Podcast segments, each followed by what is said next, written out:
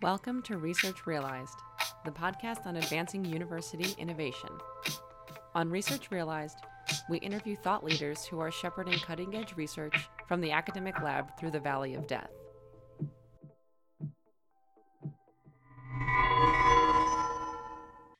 Welcome to Research Realized. I'm Kirsten Leute of Osage University Partners.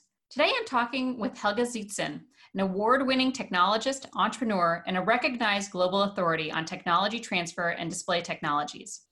As general partner of TandemLaunch in Montreal, he works with inventors and entrepreneurs to build high growth technology companies. His past successes include the transformation of raw university IP into fully commercialized LED TV technology, including selling his last company, Brightside Technologies, to Dolby Laboratories after sealing partnerships with several of the largest consumer electronics companies in the world. Today, we'll focus on Helga's work at TandemLaunch, where they created over 20 technology companies, accounting for hundreds of jobs and more than $500 million in market value, and commercialized technologies from over 50 international universities. Helga, welcome to our program. Thanks for having me. So I'd love for you to start off and talk with our audience a little bit about what TandemLaunch does. Uh, sure. In a nutshell, we create companies. You, just mentioned it in the introduction that we've created uh, actually 27 companies by now. The uh, so that that part makes us a, a venture capital fund, an investor, a creator of companies. That's fairly common, but it's the way we do it that is pretty unique. So we create companies synthetically around deep technology inventions. We start out and find an interesting technical concept at universities all over the planet. We then assemble a team of technical and business and operational executives around it, uh, nurture that team, help them get to a first product, help them get them to first uh, revenue. And then we finance them and syndicate broader financings with, with them until they become a real standalone company. So it's really turnkey company creation. Great. And, and so, what were the origins of Launch, and why, in particular, do you have a partial concentration on academic opportunities? Um, that that really came from my own journey, essentially. As as you just mentioned, I was a technology entrepreneur. I guess I still am, but I was a real startup founder uh, earlier in my career, and um, that that career went through a bit of a, a, a, sequence that led to the epiphanies that basically became uh, Launch.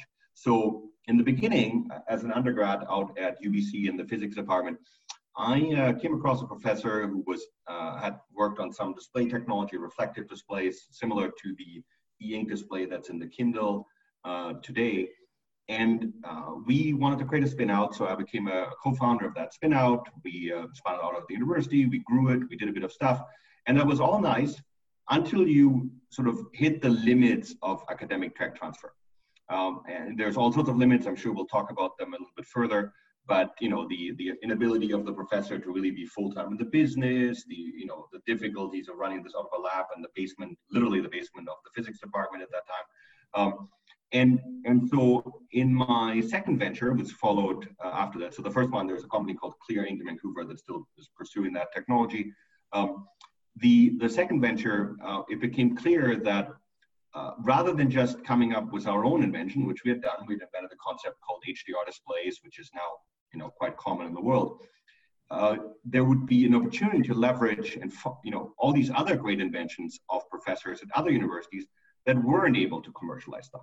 And so at that startup, Brightside, uh, I uh, negotiated partnerships with 11 universities to funnel intellectual property into the company, build quite a large portfolio, which ultimately led to the acquisition by Dolby, uh, which was not just for our core technology, but actually for all the stuff around it as well, um, which these academics had a really big part in playing. And today, so when you see the label HDR, high dynamic range, today, um, whether it's in a mobile phone that has an HDR camera mode or a display that is branded as HDR capable, or something like Dolby Vision, which is an HDR file format that you might find on Netflix to see certain movies in HDR. Um, all that came out of that uh, initial idea, and then all these academics, and pretty much all the concepts I just mentioned are from these academics rather than from us ourselves.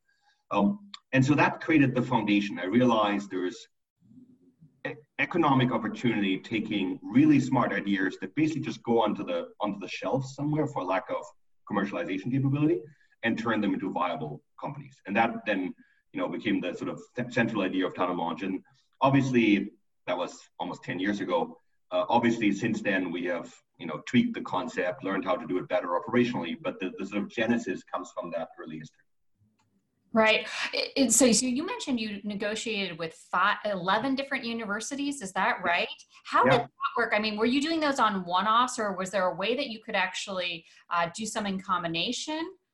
Uh, no, these were individual negotiations, um, but uh, so that kept me quite busy. I mean, these days at TandemLaunch we do that like every average quarter, but back then it was it was mind-bogglingly hard. Um, the these were one-off agreements, but we did have sort of a framework. You know, we would uh, approach academic researchers, and first we would start sort of with small advisory agreements and with you know maybe uh, small projects and maybe funding a student, or you know we had sort of an an engagement protocol of first feeling out the waters. Uh, and then when we realized that we had somebody we liked, we would really double and triple down into the engagement, often creating very, very long-term relationships. In fact, a, a, number of the companies that we've created at TandemLaunch, you know, well over 10, 15 years later, are with the same professors who still, I mean, obviously the legal relationship has long expired, but who still have a personal relationship, a quite strong one over the years. And we've built really long-lasting uh, bonds there. Um, the um, uh, and, and, this has gone as far as establishing, you know, uh, we I established an endowed chair, established uh, multiple research chairs at various universities, all sorts of things. So the endowed chair came, came after the acquisition. You need to have money for that, but the, uh, I want to make sure that your audience doesn't go, "Hey, this is where I go to get my endowment." Right, yeah. Going to drown in phone calls but still that's i mean but i think that's really interesting actually for our audience to hear though is the fact that you um, identified uh, professors probably intellectual property too but professors and researchers that you wanted to have potentially work with for putting this entire organization together to create this commercialized technology. Because um, i think that's pretty um, obviously a far vision that you had on that that uh, is something that people don't often appreciate. Often they think kind of these licenses are these one-offs and that's going to just kind of create this entire um, entity. But often you really have to be thinking about there's work happening at multiple institutions that could come together.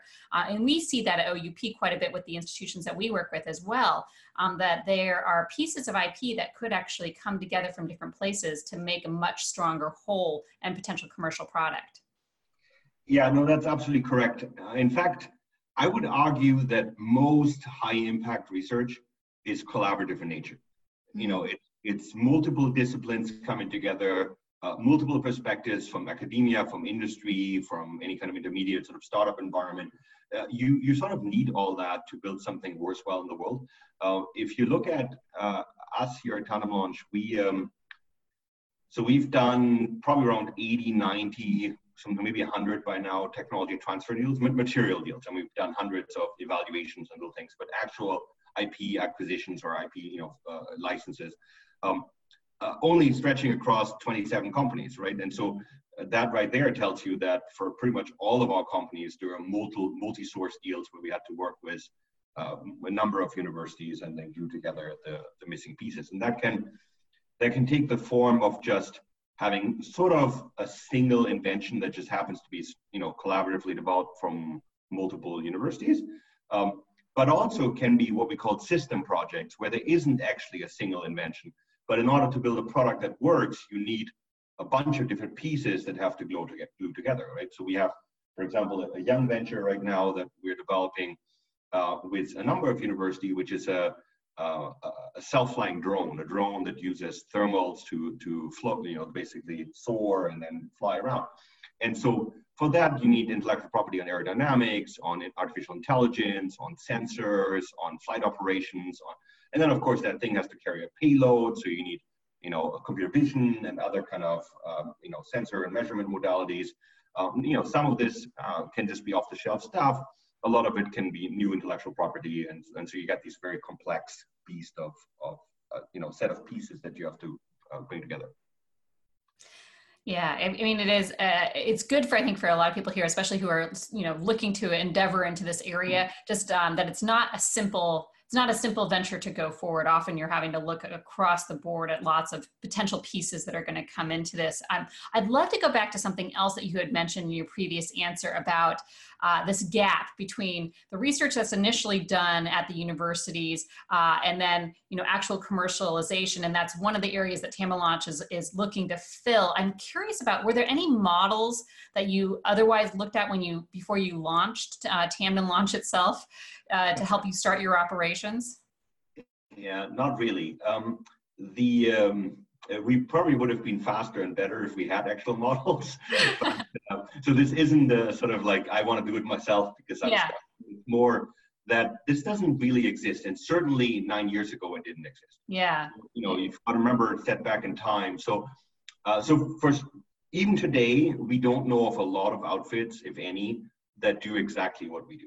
Um, but today, at least, there are outfits that have at least aspects of what we do.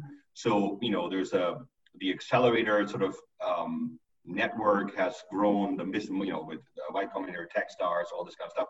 Uh, and so at least there's sort of a concept of coaching startups and the, the sort of assisting with that. Now, these are not startups that these accelerators create themselves, but at least there's the coaching and grooming part.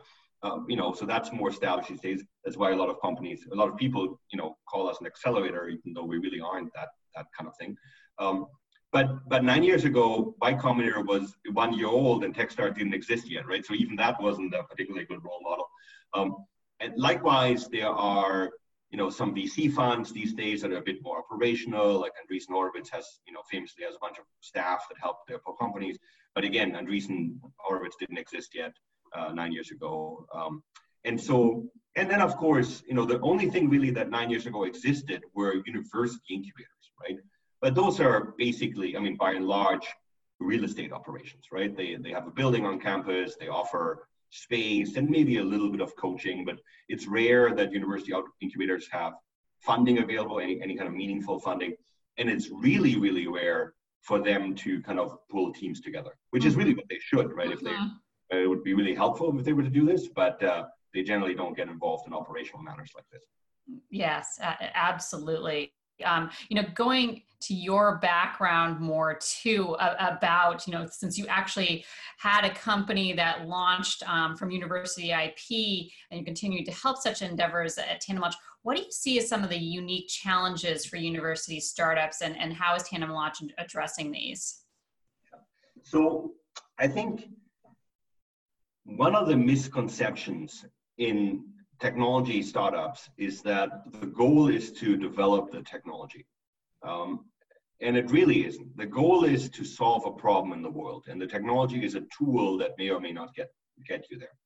Um, when when we started, uh, you know, the early journey of Brightside, um,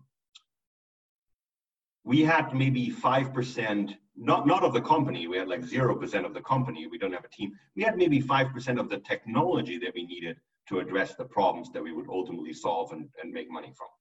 Right.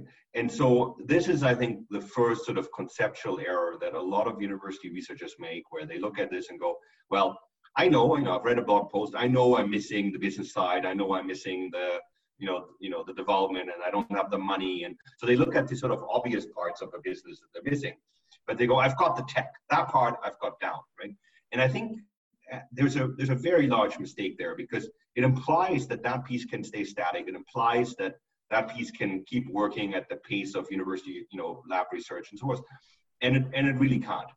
You know, you have to massively accelerate that piece. Of course, you need all these other bits too, but but you know, it doesn't help you if you're a prof and you're doing some have, have some interesting tech. You know, it doesn't help you to hire in quotation a business guy right? When you know it took you five years to get to this invention, and now it's going to take you five years more to do one more tweak on it, right? You need to mm-hmm. really radically shift pace, and, and mm-hmm. this is, I think, this is very often misunderstood. Um, the, the, the the speed limit really is different. I was talking this morning to um, uh, to a professor outside of the bounds of TandemLaunch. I, I sort of help out and mentor a few people that are starting, you know, early career researchers that are looking to start startups.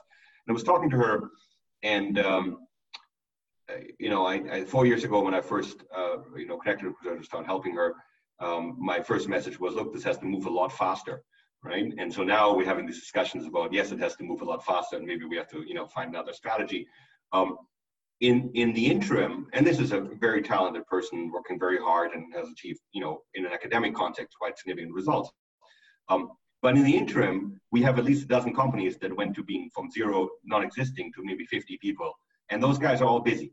Of those 50 people, maybe 40 are R&D, are technology, and they're busy every day doing hard work. Mm-hmm. Well, and so you're you, you're, you're talking about the people, and, and you'd mentioned before about this founding team. It, one of the aspects I really admire about TandemLaunch, and, and I think one of the things that separates you is what you are doing to help that recruitment of the founding team. Could you walk us through actually how the recruitment process would work for you know endeavor that you bring on board? Uh, sure, absolutely. There's uh, there are basically two types of um, classes of people, let's say, that we're trying to mix into a team. Uh, now, I should say up front, uh, I'm a very, very strong believer that uh, heterogeneous teams will outperform homogeneous teams in the long run. I'm a big believer that diverse groups of people uh, will just do better. It's, it's harder to assemble such teams, it's harder to manage such teams, such teams, but the long-term performance benefits are well studied, well understood, and they're, they're very clear. Now, by this, I don't mean the kind of flagship elements of diversity in terms of gender and things like that. That too, you know, we have we've probably funded more female founders than just about any other outfit, certainly here in Canada. Um, the but but that's an, that's a coincidental, side effect, right? Like we are not we're not questing for diversity for the sake of diversity. We're questing for much broader diversity to build heterogeneous teams that basically are more resilient, full of you know full of ideas. And and so um, because of that, we have multiple different recruiting channels. Um, broadly speaking, we have um, an early career recruiting channel and a, and a late career recruiting channel. So if you look at um, if you look at our standard sort of uh, recipe for for a new venture, which obviously every venture has tweaks and tuning and, and looks a bit different, but um, the, the default recipe would have four leaders. Uh, you have um, on the technical side, you have somebody relatively early in their career who takes on a um, technology leadership role, you know, CTO or something like that. Uh, they tend to be, they tend to have uh, PhDs, occasionally the master's, uh, master's students. Um, they tend to have, let's say, less than five years of experience in the role, you know, maybe a bit more. Uh, but usually they're relatively fresh out of school and they exhibit the kind of attributes that you want in a good uh, technology visionary, right? They're they're good communicators. They can think, uh, you know, two layers ahead. They can, um, you know, create and articulate visions for technology and, and push the boundaries future for further. And most importantly, um, they haven't been beaten up by life enough. You know, they're still full of optimism and energy, and you know, they don't know yet what's impossible. Right. So but then the thing is, so that gets you a really good start, but then you want to countermatch that with somebody from the late career camp. And so the, the counterpart to this is a seasoned en- engineering executive uh, who has been there, done that for often longer than the, the other guy has been alive, right? So somebody who has had all the hits that life can offer in terms of product development, manufacturing, you know, just delivery in general. And we find that that makes a really strong pairing of sort of, you know, visionary optimism and, you know, gnarly, I can get this thing shipped on the clock. You know, when I when I commit the ships on August 14th, it ships on August 14th. Um, so that's on the technical side. And on the business side, we do something uh, similar. We have um, uh, a track for an early career, uh, for lack of a better word, hustler somebody who is driven to go into the market, who doesn't mind flying everywhere, talking to everybody, and really pushing, you know, opening doors, creating the beginnings of, of business opportunities. Uh, and then we match that person with somebody else who's been a seasoned CEO, who's you know taken businesses all the way from start to finish. Uh, most of our portfolio CEOs have at least one, often multiple exits under their belt you know, uh, you know, some have succeeded big, some have succeeded big and then failed and then succeeded again. You know, life has again hit them. Uh, and have experience scaling an organization, have an experience, know what this company looks like when it has 50 people, know how that feels like and how you have to hire towards that. And that creates again. And so that those four boxes you know, split two and two tech versus business, two and two, you know, old versus young, two and two, and so forth, um, creates a really strong combination for us. Now, obviously, the sourcing for those two tracks, uh, early career and late career, is different. Um, and and I should say, you know, I, we use the term early and late career because you know you can you can shortcut this to young and old, but some of the late career guys have achieved quite tremendous amounts by the age of 40 and so they're not that old yet. And some of the early career ones you know have done multiple postdocs that are pretty close to 40 so there's an intersection space. Um, but but it's really more the career experience right it's the ones that have worked for long periods of time in an operational role and the ones that haven't uh, with the pros and cons that come with that so for the um, uh, for the early career groups um, we use something that we call our entrepreneur residence program. Uh, so there, the challenge is that unlike the late career guys, where you just look at a CV and you get a pretty good idea of, of what these guys have achieved, um, the early career guys are mostly blank sheets. Like the only thing you can see from a CV is what school they went to and you know maybe what grades they got, which is essentially irrelevant information when you're trying to evaluate energy level and communication skills and drive and passion and creativity and factors like this that have nothing to do whatsoever with getting a degree. Um, you know, getting a PhD is essentially an endurance race, nothing else. Um, and, and so it's not really that helpful. Um, so instead, we uh, use uh, a multi-stage qualification process where we have people from all over the globe applying to our entrepreneur residence program. We then bring, uh, you know, we do interviews and normal stuff, skill tests, things like that. Uh, once people um, uh, meet the sort of initial criteria, they come to Montreal and they go to what we call the qualification program, which is essentially um, kind of a mini, it's a one month exercise where they spend about half their time being placed into an older portfolio company because we find the best way to evaluate our future generation is by the old generation. You know, they know what's needed. So they work closely with, you know, with their with their, you know, earlier versions of themselves, the later versions of themselves. Um, and half they work with our team and we get a really quickly an idea of whether they have what we, you know, what, what is needed to build companies with that. And then from there, they go into what we call the creation phase, where they essentially uh, are put into a, a, a, mixing pool where multiple of such people are blended together into teams, matched up with technologies, matched up with opportunities, and sort of form into beginnings of ventures. And then once those initial seeds are planted, we then add mix the late career folks uh, those tend to go through normal recruiting challenges, right? Because there, you know, LinkedIn works just fine. You just search for the profile you want and, and source the people. Okay, great. I really like the idea, honestly, of the of the four leaders and kind of the mix of those people, um, and, and, having that diversity because I think it really does help people brainstorm ideas and think outside of their where their box is, because uh, someone else has a different box that they they typically live in. So um, I, I, really i think that people can that will resonate with a lot of folks and help them think about what it is that the startup startup that they're working with perhaps is missing right now um, absolutely also the forming a diverse team like this is a skill test in itself yeah. right it's very yeah. easy so so of course it's challenging of course it's challenging when i mean we have all sorts of issues right so you could just imagine right the the the technology leader is fresh out of school, but is deeply technical in the domain, has a PhD, has basically spent the last decade of their lives focusing on that one thing. And then comes in an engineering VP who's full of life experiences, but is not an expert in that particular domain, has maybe done something completely different for the last 10 years, right? And so that obviously you get friction points, you get disagreements, and so forth, but it is actually a skill test to be part of an organization that has that level of diversity because you will have to do that, right? The worst thing you can do, which is unfortunately what vast majority of university startups do, is like, well, my management team is my three PhD students, and I, the professor, I'm sort of the executive chairman, really only because I don't want to show up every day. Um, and you know, and so I just give out titles. You're the CEO, you're the CFO, you're the COO, you're the CTO, right? And you're all just strat students.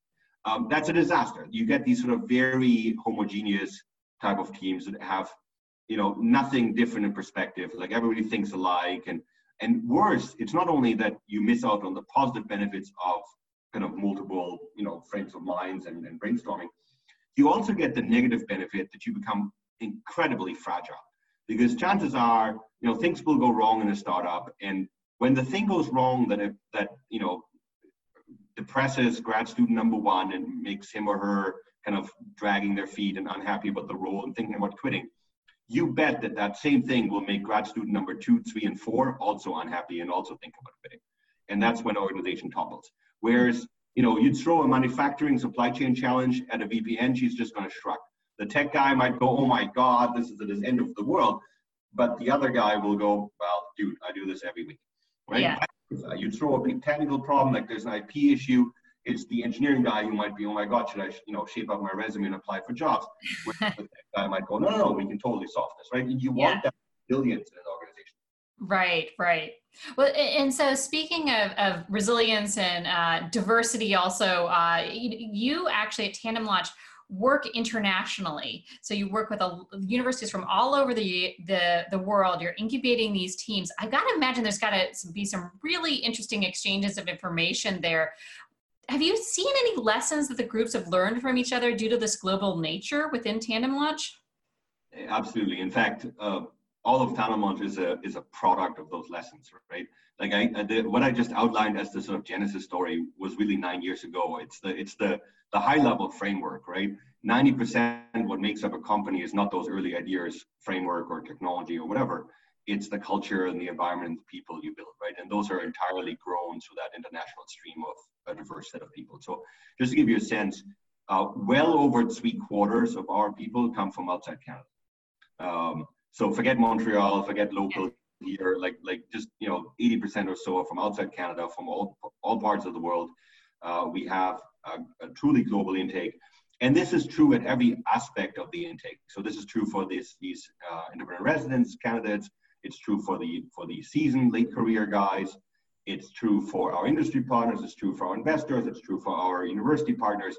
Every part of this sort of melting pot that we create has a very broad network um, and a very international reach. And so um, you get a ton of perspectives. Um, you also get um, it, it's not just that you get different vantage points from different people. That that true. Every day I learn something new. Um, it's that you learn to get along. Um, you know, if if there ever is a lesson for world peace, it's a building like this one, right? We right. Uh, you know, we have heavy observant uh, Muslims and Christians and Jews and atheists. We have people from you know conflict zones working together. We have people. You know, we have. I mean, as you can imagine, um, you know, large parts of our uh, population comes from the places where there are a lot of people, right? So uh, India, China, Pakistan, Iran, like the entire, you know, other Asian sort of southern belt uh, is heavily represented as, as well as North Africa, obviously all over Europe and, you know, Latin America and so forth. Like every part of the world has representation here. We have um, uh, we have somewhere around 40, might be up to 50 now countries of origins in the building uh, at the last survey that, that you know my, my, my HR team did here. Um, you know, so you're, you're well past the point of there being a, a central, it's, it's not that there is a, you know, a central cultural theme and we have a few kind of diversity add, pieces added to it. Uh, diverse, this is the theme, like the Tandem culture is, is a global culture. Yeah, yeah. Well, I can I can just imagine how interesting the conversations must be, and it, it must be it must actually just help people open their perspectives uh, and help them not think out them to think outside of the the areas that they usually think in as well. So, um, correct. And then if you add in, um, I mean, this is we're just talking about geographic diversity and sort of you know, ethnic, religious, as well as the cultural elements, um, but you also get a technical level of diversity, right? So you get yeah uh, you know, we, you know, unlike uh, my last company, Brightside, where, you know, it was 11 universities, but it was around all around one technical theme, right? Because it was one company. We're building a, a variety of companies, right? So you have, you know, computer vision guys sitting next to RF, you know, wireless communication experts sitting next to hardware materials people and so forth. And so that alone creates a really interesting exchange. In fact, some of our most successful companies are the ones who at a technology level combine domains that don't traditionally get combined. Yeah. Yeah.